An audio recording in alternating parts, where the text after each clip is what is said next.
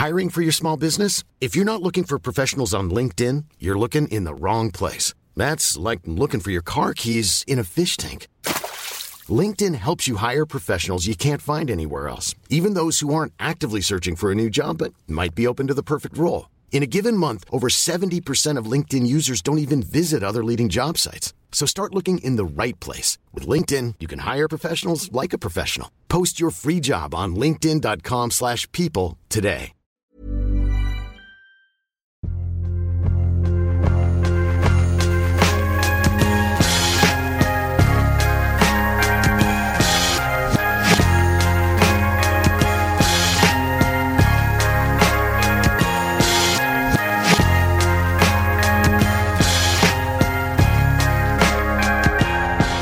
Salut, c'est Thomas Rozek.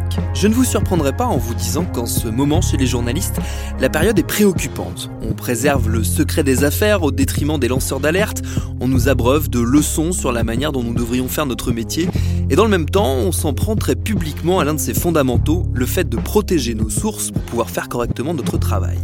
Aussi, nous sommes nombreux, et pas que des journalistes, loin s'en faut, à avoir découvert avec effroi la tentative de perquisition lundi 4 février chez Mediapart. Nos confrères ont révélé jeudi dernier de nouveaux éléments dans l'affaire Benalla, on va y revenir, notamment des enregistrements audio. Résultat, les services du parquet de Paris ont voulu perquisitionner le journal au motif d'une enquête pour atteinte à la vie privée, mais sans plainte ni mandat d'un juge. Les journalistes ont donc refusé de les laisser rentrer. Sachant que le même jour, Mediapart était en pleine audience au tribunal, assigné en diffamation par l'ex-député écologiste Denis Baupin, après des articles l'accusant témoignage à l'appui de harcèlement sexuel, on se dit qu'il fait assez moyennement bon enquêter dans ce pays, et on a eu envie d'en causer. Ce sera notre épisode du jour. Bienvenue dans Programme B.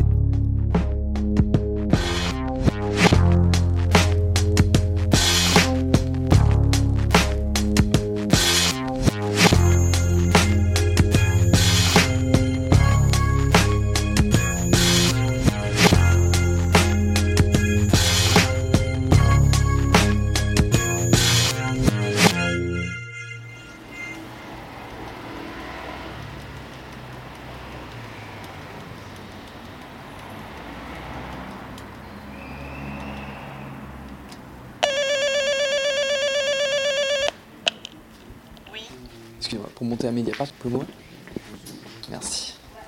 Merci beaucoup.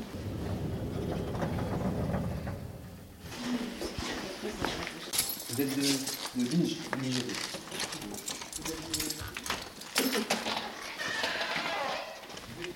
Je suis donc allé faire un tour chez Mediapart dans ses locaux à Paris, où toutes les portes sont bien fermées à double tour depuis hier. J'y suis allé pour discuter avec Antione Rouget, c'est un des journalistes qui travaille sur l'affaire Benalla. D'ailleurs, tiens, petit récap avant de démarrer de cette affaire. Alexandre Benalla, c'est donc un ex-collaborateur d'Emmanuel Macron, mis en cause par le journal Le Monde l'été dernier pour des violences commises lors des manifestations du 1er mai 2018 aux côtés d'un proche, Vincent Kras, lui aussi collaborateur occasionnel de l'Elysée, et tous les deux sont des anciens de la campagne En Marche pour les présidentielles.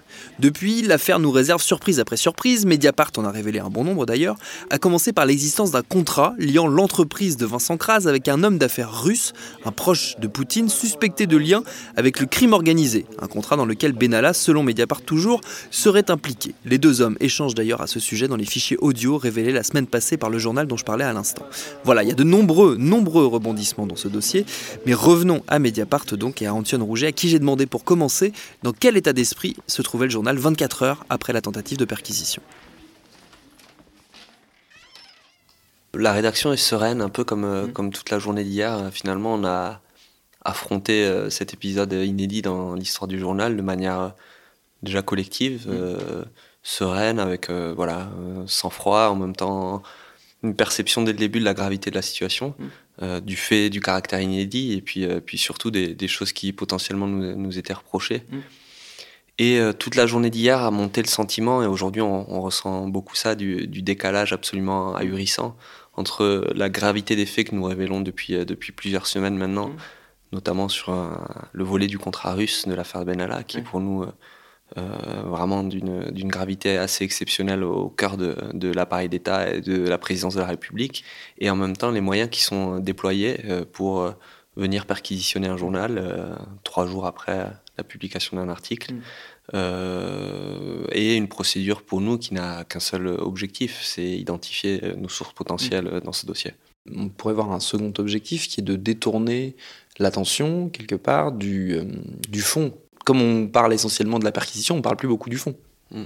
Évidemment, on s'attendait à, des, à, des, tentatives de la part de, surtout de M. Alexandre Benalla, qui est, qui est proactif euh, et très actif en, la matière, euh, visant à détourner, euh, à détourner l'objet de, de, de, nos révélations. Euh, Alexandre Benalla, c'est le, le pro du complot. Hmm. Depuis les révélations du Monde sur les violences du 1er mai et le 18 juillet, euh, depuis le 18 juillet, il nous explique en long, en large et en travers qu'il y, y, a un complot effroyable contre lui et que toutes les informations qui sortent euh, et qui, euh, qui, pointent du doigt son comportement sur différents volets de l'affaire ne sont visiblement, euh, ne, sont, ne sont vraisemblablement que, que des opérations spéciales pour, pour affaiblir le président de la République. Mmh. très honnêtement, nous, on n'y a jamais cru. Peut-être qu'une partie du public y a, y a cru au, au, début, mais là, on voit bien que la dimension qu'est en train de prendre cette affaire, enfin, l'argument du complot est absolument intenable. Donc on s'attendait évidemment à ce, à ce, type de réaction, parce qu'il n'y a eu aucune contestation sur le fond. Alexandre Benalla, il n'a jamais remis en cause la moindre de nos informations. Mm. On a publié le selfie où il est armé, on a publié euh, ses passeports diplomatiques. Euh, voilà, à chaque fois, euh, même quand nous avons des rapports avec lui, il nous dit bah écoutez, je suis bien obligé de dire que tout ce que vous écrivez est vrai.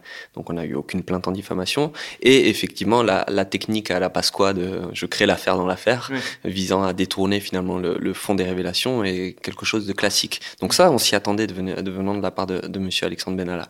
Euh, ce qui nous surprend énormément, c'est que, c'est que euh, le, le, parquet de Paris, euh, sciemment ou euh, j'ose espérer involontairement, se fait le bras armé de ça on est absolument, absolument surpris de, de, de, à la fois de la célérité, de la, la, la violence, c'est-à-dire la perquisition, et en même temps de l'objet de cette enquête. C'est-à-dire qu'on apprend aujourd'hui qu'il n'y a, a, pas de plainte. Hmm.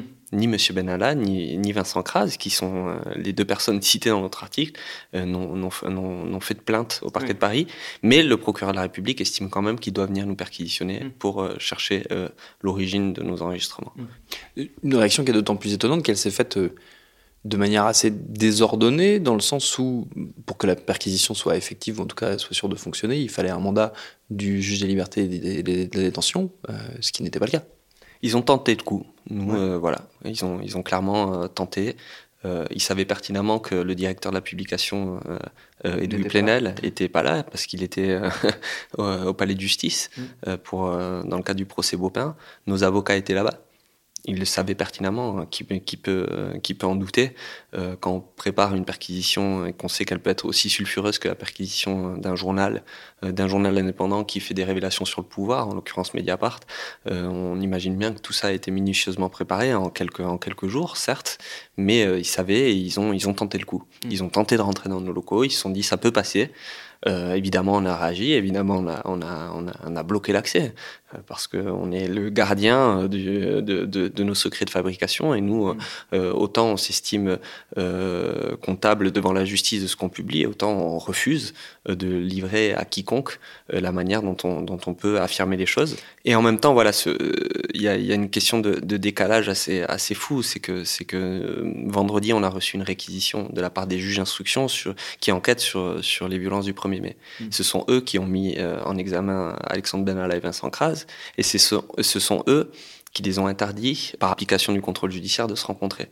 Mmh. Le premier fait que nous révélons euh, dans notre enquête paru jeudi dernier, avec ces fameux enregistrements, c'est qu'Alexandre Benalla et Vincent Kras se voient, en violation manifeste de leur contrôle judiciaire, et qui se voient pas pour prendre de la, des nouvelles de leur famille qui se voient pour euh, euh, imaginer la possible destruction de preuves, avoir une perquisition au siège, au siège de la République en marche, pour euh, inventer le nouveau portage du contrat russe pour que les autorités bancaires, notamment, ne puissent pas tomber dessus. Enfin, ce sont des choses absolument gravissimes.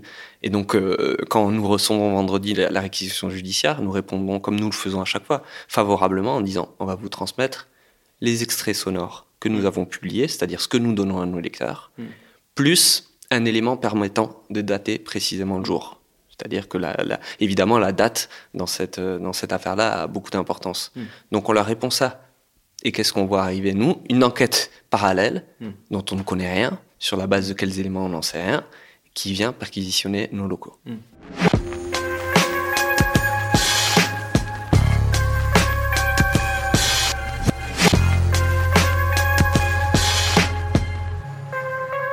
Mm. ça s'inscrit surtout dans, une série de dysfonctionnements assez, incroyables. Je pense qu'ils vont quand même marquer l'histoire judiciaire de ce pays. Euh, rappelons-nous la perquisition au domicile d'Alexandre Benalla, retardée parce qu'il n'avait pas les clés.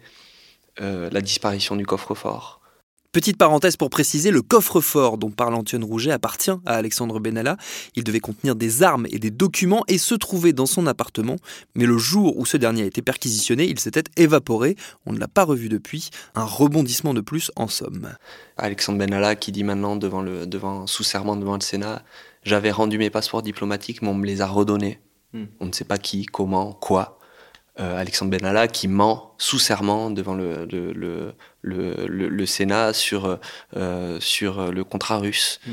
Euh, Alexandre Benalla qui, dans les enregistrements que nous avons publiés, se vante de manière absolument incroyable du soutien de la présidence de la République. Dit que le conseiller spécial du président de la République, Ismaël Emélien, est en train de gérer sa communication. Il y a un sentiment d'impunité qui est absolument incroyable chez un collaborateur du président de la République, rattrapé par une affaire, puis une seconde, puis une troisième, puis une mm. quatrième. Et euh, euh, voilà, le, ce décalage que je pointe euh, et qui est vraiment l'élément qui nous saisit, c'est que c'est qu'on révèle qu'ils violent leur contrôle judiciaire et on vient chercher Mediapart. Mm. De manière générale, il y a une, la journée d'hier était marquante pour Mediapart à deux titres. Il y avait d'un côté donc cette perquisition, de l'autre le procès Bobin qui commençait.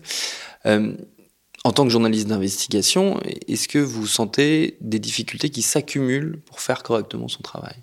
La tentative de perquisition vient effectivement en, collision avec un événement qui était pour le coup prévu, euh, qui est l'ouverture du, procès euh, Beaupin. À Mediapart, nous produisons euh, des enquêtes et nous ne nous estimons pas au-dessus des lois. Et on considère à chacun de nos articles qu'on doit répondre devant la justice. Hmm.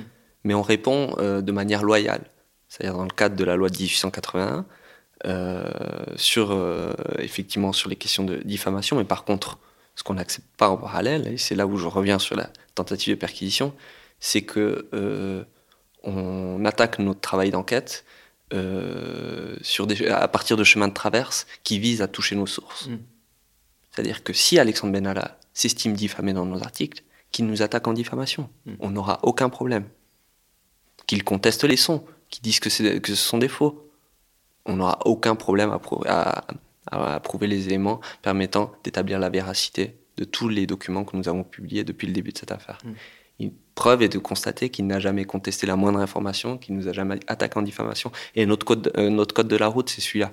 Mais par contre, si on vient nous chercher sur des questions relatives à nos sources, etc., là, évidemment, on fait barrage. Parce mm. que nous, on ne donnera aucun élément là-dessus. Mm. Vous avez échangé avec ces sources depuis Est-ce que ça a créé une forme de, d'inquiétude euh, de leur côté? Euh, évidemment, euh, nous, on se concentre depuis, depuis 24 heures sur notre journal, sur collectivement comment on se ressaisit après ça, parce qu'on dépense aussi beaucoup de temps et d'énergie là-dedans, mmh. et c'est du temps et de l'énergie qu'on met pas dans nos enquêtes. nous, l'affaire du contrat russe, on est tout seul là-dessus, mmh. donc on veut pas lâcher. Parce qu'on sent bien aussi que la, la, la, la, réaction en face est à la mesure de la gravité des éléments qu'on est en train de mettre sur la table. Donc on, est, euh, on a bien avancé. On a fait plusieurs publications depuis décembre sur ce sujet-là. Il est en train de monter dans l'opinion. Les gens sont en train de comprendre vraiment ce que ça implique. Donc, euh, donc nous, là, on est, on est vraiment en train de se, se ressaisir collectivement pour repartir mmh. euh, à l'assaut sur nos enquêtes et continuer à, sortir des éléments. Donc, euh, donc euh, évidemment, euh, en, en, second rideau derrière, derrière la tentative de perquisition, nous on fait barrage, mais évidemment il y a, y a un enjeu derrière qui est une tentative d'intimidation de nos sources. Mm. Donc, donc nous, non seulement on les protège, mais on les multiplie. Mm. Notre dernier article, on explique bien qu'il est basé sur une dizaine de sources indépendantes.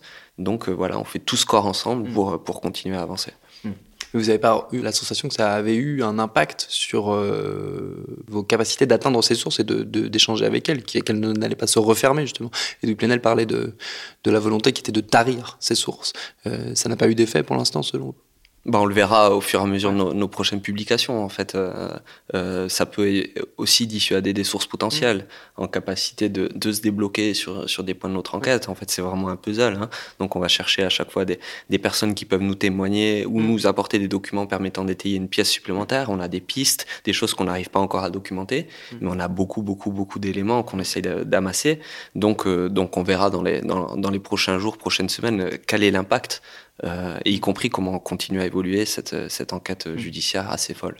Ce qui est notable aussi sur euh, la journée d'hier, c'est que la, profession a fait assez corps, euh, on peut le dire, pour, pour s'inquiéter, s'alarmer de, de, cette tentative de perquisition. ça vous a plutôt rassuré de voir qu'il il n'y avait pas d'impunité de ce point de vue-là? Je crois qu'il est important de bien percevoir qu'est-ce qui justifie ou qu'est-ce qui motive cet élan de solidarité, y compris dans la profession pour moi, il est important quand on s'adresse au public de, de dire que c'est pas en fait là ce qui s'est passé hier dans ces marques de solidarité, c'est pas du corporatisme en fait. Mm.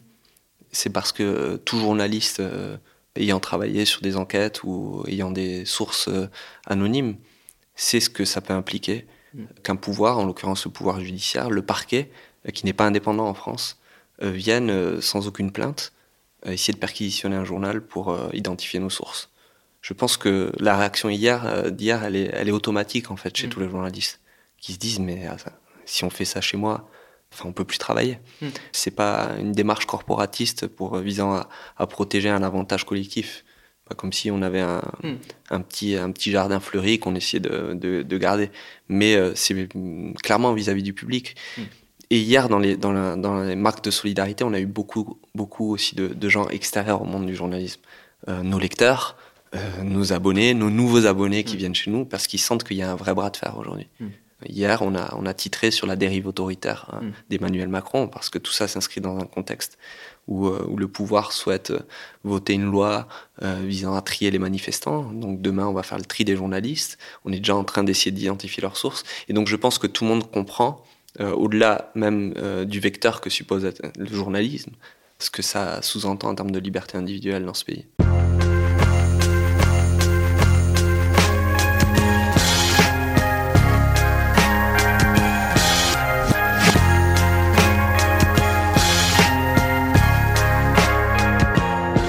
Ça entre en effet en collision avec la très contestée proposition de loi anti-casseurs soutenue par le gouvernement qui vise notamment à donner la possibilité au préfet d'interdire à certaines personnes de manifester. Le texte divise au sein même de la majorité, mais il vient quand même d'être adopté en première lecture à l'Assemblée. Bon, c'est un tout autre sujet, on y reviendra sans doute. Merci à Antoine Rouget pour ses réponses. Programme B, c'est un podcast de Binge Audio préparé par Lauren Bess, réalisé par Vincent Hiver et Quentin Bresson. Abonnez-vous sur votre appli de podcast préféré pour ne manquer aucun de nos épisodes. Facebook, Twitter et pour nous interpeller, programme B at binge.audio pour nous écrire et à demain pour un nouvel épisode.